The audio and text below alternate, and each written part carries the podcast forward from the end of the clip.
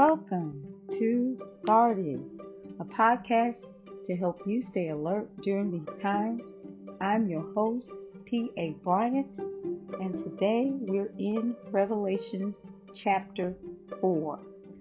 Now, we've already been through Revelations 1, which is where Jesus is revealed to John the Revelator to tell John what needs to be sent to the servants of God. And then we go on to 2 and 3, where Jesus addresses the church to prepare him for his coming and what needs to be done to rectify any type of wickedness, any wrong, anything that does not align with them being a spotless church or us being a spotless church. So he rectifies that and tells them about their works or tells us about our works so that we can be ready, spotless, when he returns. Now we're in Revelation chapter 4. And Revelation chapter 4 uh, does have symbolism. But when we begin in chapter 4, it opens up by saying, after these things. Okay? So, if you can remember in Revelations 1, verse 19, uh, it reads, Write the things Write the things which you have seen, the things which are, and the things which will be after these things. Okay? So they they're calling that a meta autos. Okay? And it is a Greek word uh, for that sums up after these things. Okay? So when we get to chapter 4, John begins by saying, after these things. And our question may be, after what things? So it seems to me that it will be quite apparent and obvious, but sometimes we don't allow the scriptures to flow the way they should. So it would be after the things that he was just talking about. What was he just talking about? He was just talking about the things of the church. So after the things of the church, we're now moving on to looking into the throne room of God. So after these things, the things of the church, he says, I looked, and behold, a door was opened in heaven. And the first voice I heard was as it were of a trumpet talking with me, which said, Come up hither, and I will show you things which must be after these things. So, Christ addresses the church and he tells them what it is he needs for them to rectify. After those things, we are now in a moment where John is led up. And where is up? Okay, so he's going up into the throne room of heaven. And he's now about to see what will happen after the things of the church. Okay? So I believe that when the church has completed its purpose on the earth and has finished its witness, or as Paul describes, when the fullness of the Gentiles is come in, that the Lord is then going to catch away his church into heaven. so this is where we are now. We're seeing what we will see when we are caught up to meet Christ in the air. Oh my God. Hmm. I'm sorry, I have to pause there. To meet Christ in the air. So Paul said, Behold, I show you a mystery. Uh, we are not going to all sleep, but we are all going to be changed in a moment, in a twinkling of an eye. The trumpet of God shall sound, the dead in Christ shall be raised incorruptible. Okay? And then for the Lord Himself, so the dead in Christ will rise, and then those who are alive will also go up after the dead to meet Him in the air. So Paul said, For the Lord Himself shall descend from heaven with a voice of the archangel and with the trumpet of God, and the dead in Christ shall rise first. Then we which are alive and remain shall be caught up to meet the Lord in the air. So shall we ever be with the Lord. Okay? So I believe that when we get to after these things, when we get to the point where in chapter 4, when John the Revelator says, after these things, the church is to be raptured. Okay?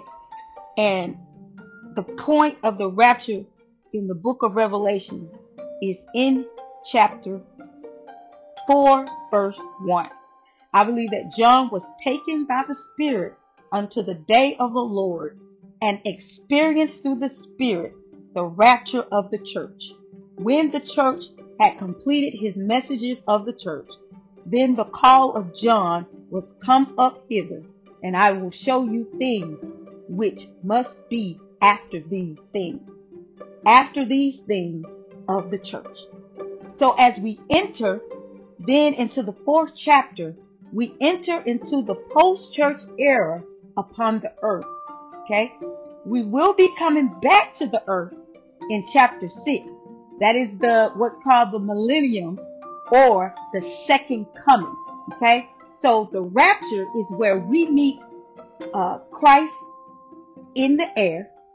Okay? We go with him. But after the tribulation, uh, and then there's the there's the rapture, there's the tribulation, which is seven years, and then there's the millennium, which is Christ coming, second coming. During the second coming, uh, Christ will uh, will be on the earth. Now, during the rapture, he won't, he will not touch the earth. But during the second coming, he will touch the earth and we as the church will be coming back with him. Okay? During the rapture, we go up with him. Okay? During the millennium or the second coming, we come back down with him. Okay? So, let, let's, let's continue. So we will be going back to the earth in chapter 6 of Revelation. But it is the post-church era. So the church will not be here. Okay? So when God now judges the world, which is the great white throne. Okay? Uh, he will judge the world during that time for its ugliness and unrighteousness and for its rejection of his, his son. But the church with John here in chapter 4 has been caught up into heaven. Hmm. And immediately I was in the spirit. Listen, and behold, a throne was set in heaven, and one sat upon the throne. And he that sat was to look upon like a jasper and sardine stone. And there was a rainbow round about the throne in sight like unto an emerald. So this is Revelations 4, 2 through 3. So the basic color that emanates from the throne is a green, along with the sardine red, along with the jasper, which is a clear uh, crystalline type of a stone with a purple hue. Okay. Now Paul told us in Timothy that God dwells. Listen, God dwells in a light that is unapproachable by man. And here in heaven, even in our glorified bodies, we only see the radiance of the glory of God as it emanates from his throne like a brilliant light. The predominant color being green, the rainbow of, about the throne like an emerald, green in color with the sardine red color and the jasper st- stone in brilliance in coloring and light. Okay, so bear with me because uh, these moments are uh, very anointed, very glorious, um, very breathtaking for me. So just bear with me if I get uh, kind of, you know, stuttering in my words. Because I'm trying to catch my my breath of the the, the, the, the glory and the anointing that's flowing as I'm teaching this. Okay, so so we're talking about you know the colors which I just described, and then around about the throne there were 24 lesser thrones, okay, which are seats, and upon the seats I saw four and twenty elders sitting clothed in white raiment, and they had on their heads crowns of gold. Whew. So listen to me.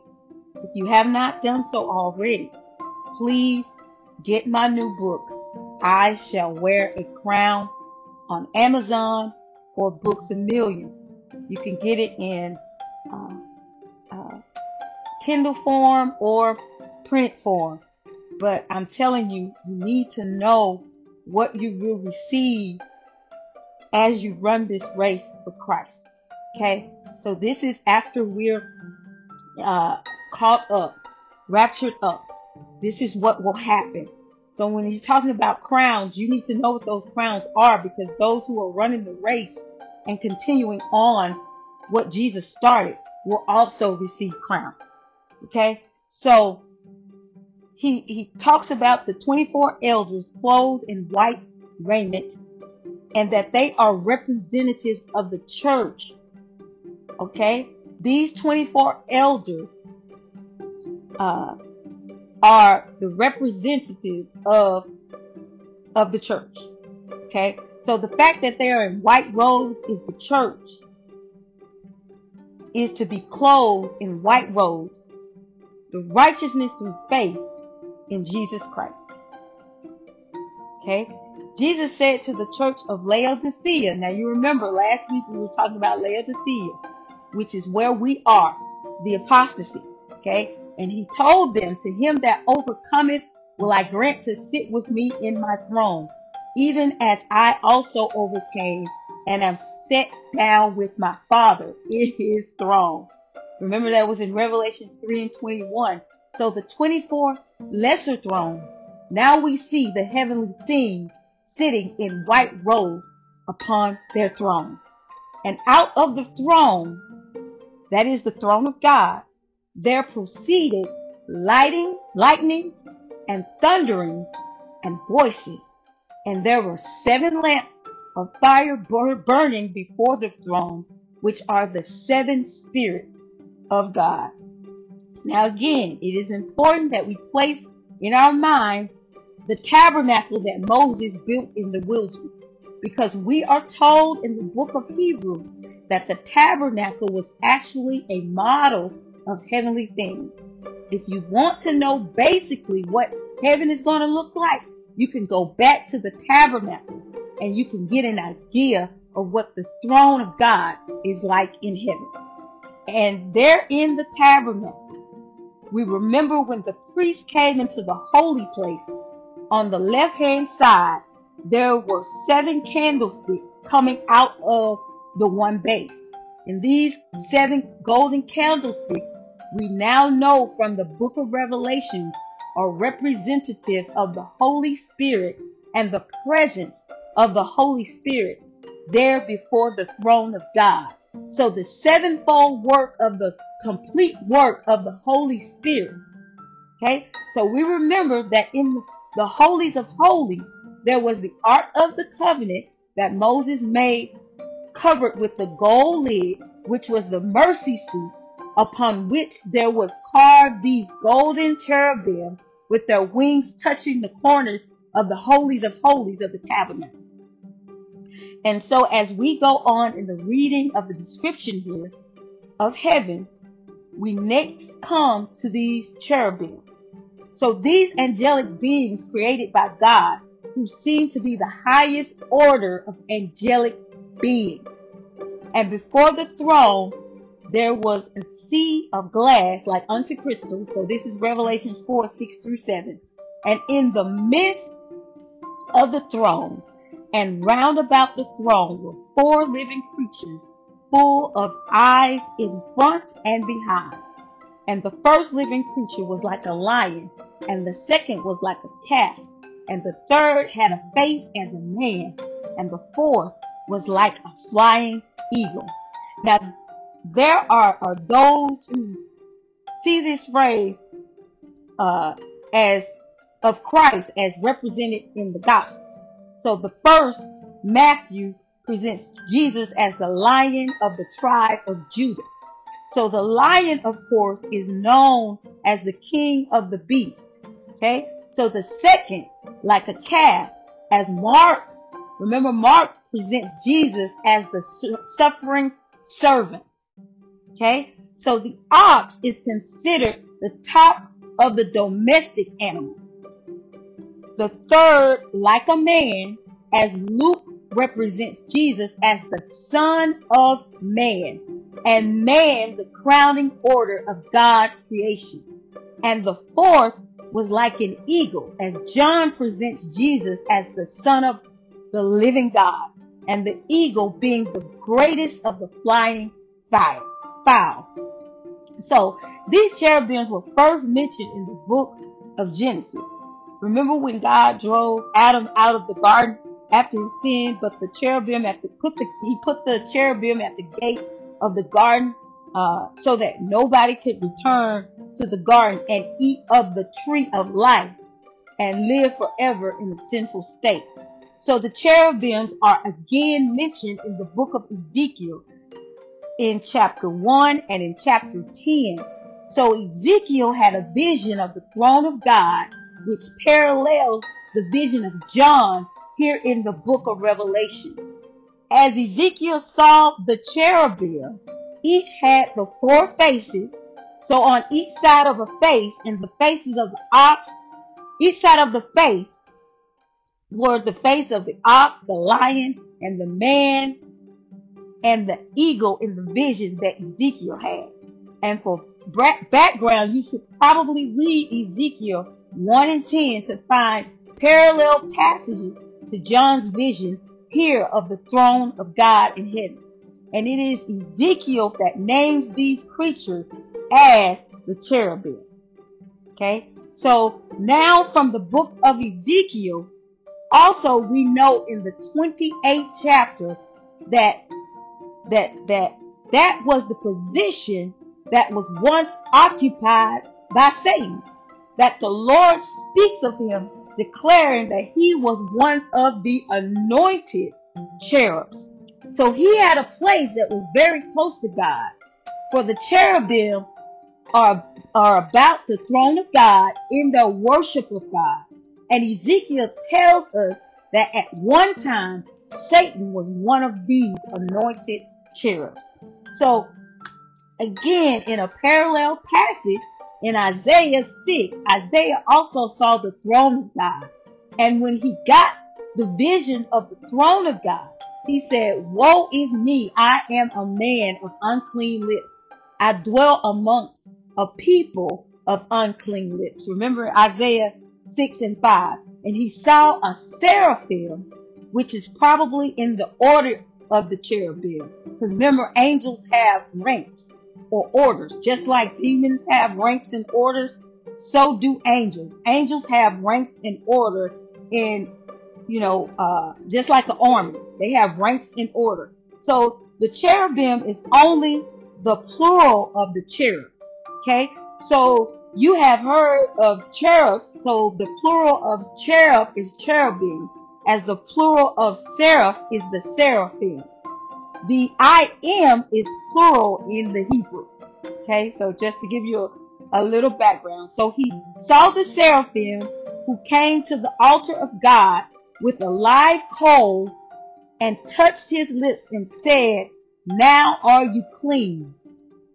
Okay, so that was in Isaiah. Isaiah.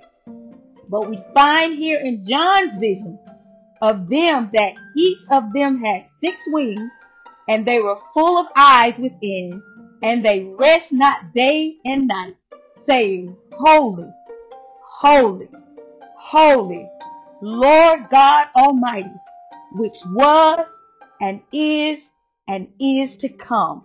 Revelations 4 and 8. And so they are there around the throne of God declaring the holiness of the eternal God. So when these living creatures give glory and honor and thanks to him that sat on the throne, who liveth forever and ever, the eternal God, four and twenty elders fall down before him that sat on the throne and worship him that liveth forever and ever, and cast their crowns before the throne, saying, Thou art worthy, O Lord, to receive glory and honor and power, for thou hast created all things, and for thy pleasure they are and were created. Revelations 4 9 through 11. Amen. Hallelujah. Hallelujah. Hallelujah. Hallelujah. Hallelujah.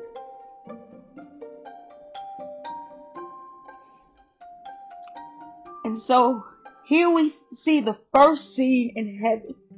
And this will probably be one of the first scenes that you will observe in heaven as John did. The throne of God and the cherubim about the throne of God and the worship of God as he sits upon the throne. And then the response to the declaration of the holiness of God made by the cherubim are the 24 elders responding, saying, Thou art worthy to receive glory and honor and power. Why? First of all, because you have created all things. Not that you have allowed all things to evolve. You created all things. And uh, not only that, but it is for your pleasure they are and were created. Here is a statement of fact that it is important for us to accept. I was created for God's pleasure. That means I was not created for my own pleasure. I was created for His pleasure to worship Him, to praise Him, to adore Him, to live my life, to do all that He needs done on earth for His glory. Amen.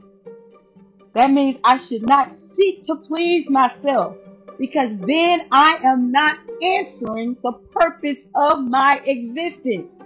I should seek to please God. Listen, you want to know your purpose.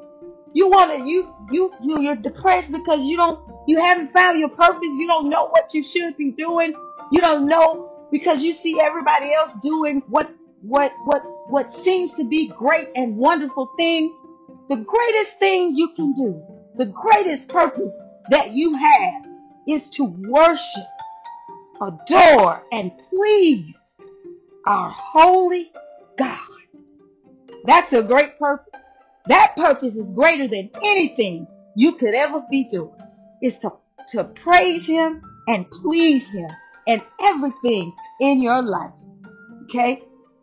You remember in Joshua 1, he told Joshua, meditate on my word day and night then only then will you find success. You will make your way successful through my word, through meditating on it day and night.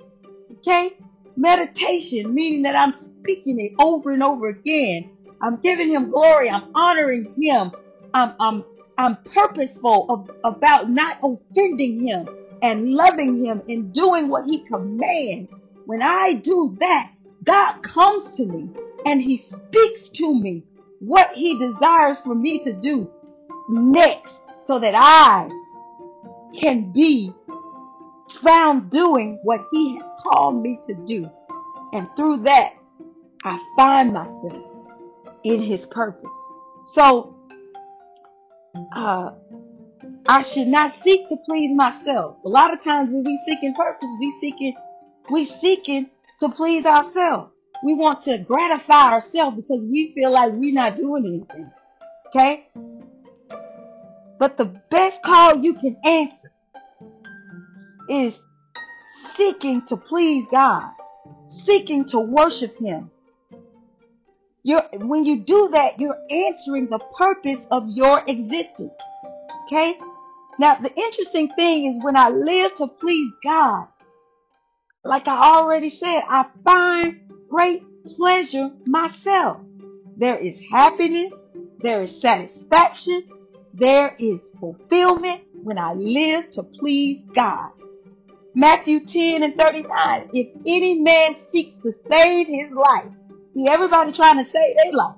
Everybody trying to find purpose with their life. But your life ain't your own. Your life belongs to God. He created you. So you should be seeking to live for Him. So if any man seeks to save his life, he is going to lose it. But he, if he loses his life for my sake, Jesus said, you will find it. Woo! And to really find what living is all about, you have got to just live for his purpose. Thus, you are answering the purpose of your existence and thus your life is fulfilling and rich. So we just entered the throne room of heaven. Ah, ah, hallelujah. Hallelujah. Hallelujah. Praise be to you, O God. Holy One, righteous One, oh, who created all things. I was created for you. I was created to give you glory. I was created for your pleasure, oh Lord. Use me for your will, for your purpose. thank you. Hallelujah to your name. Hallelujah. Hallelujah. Thank you, Lord. So if any man seeks to save his life, he's going to lose it. But if he loses his life for my sake, you will find it. And where will you find it? You will find it in the throne room of heaven. Revelations chapter 4. All that we are doing as it relates to worship and praise on earth right now, there's going to come a time we're going to do it all the time. Our life is not our own. Mm. Jesus told the woman at the well, now is the time. Because the hour has come where the true worshipers shall worship him in spirit and in truth. And these are the ones that God is looking for and he's seeking after. So lose your life and worship God. Worship him in the spirit. Worship him in the truth so that you can find him and he will give you your purpose and call you to great and higher things. That ends chapter 4, the throne room. of heaven. I'm your host, T.A. Bryant. May the Lord bless you. May He keep you. May His face shine upon you. To the glory of God, to our matchless, saving, holy, righteous, honorable, respected God. Amen.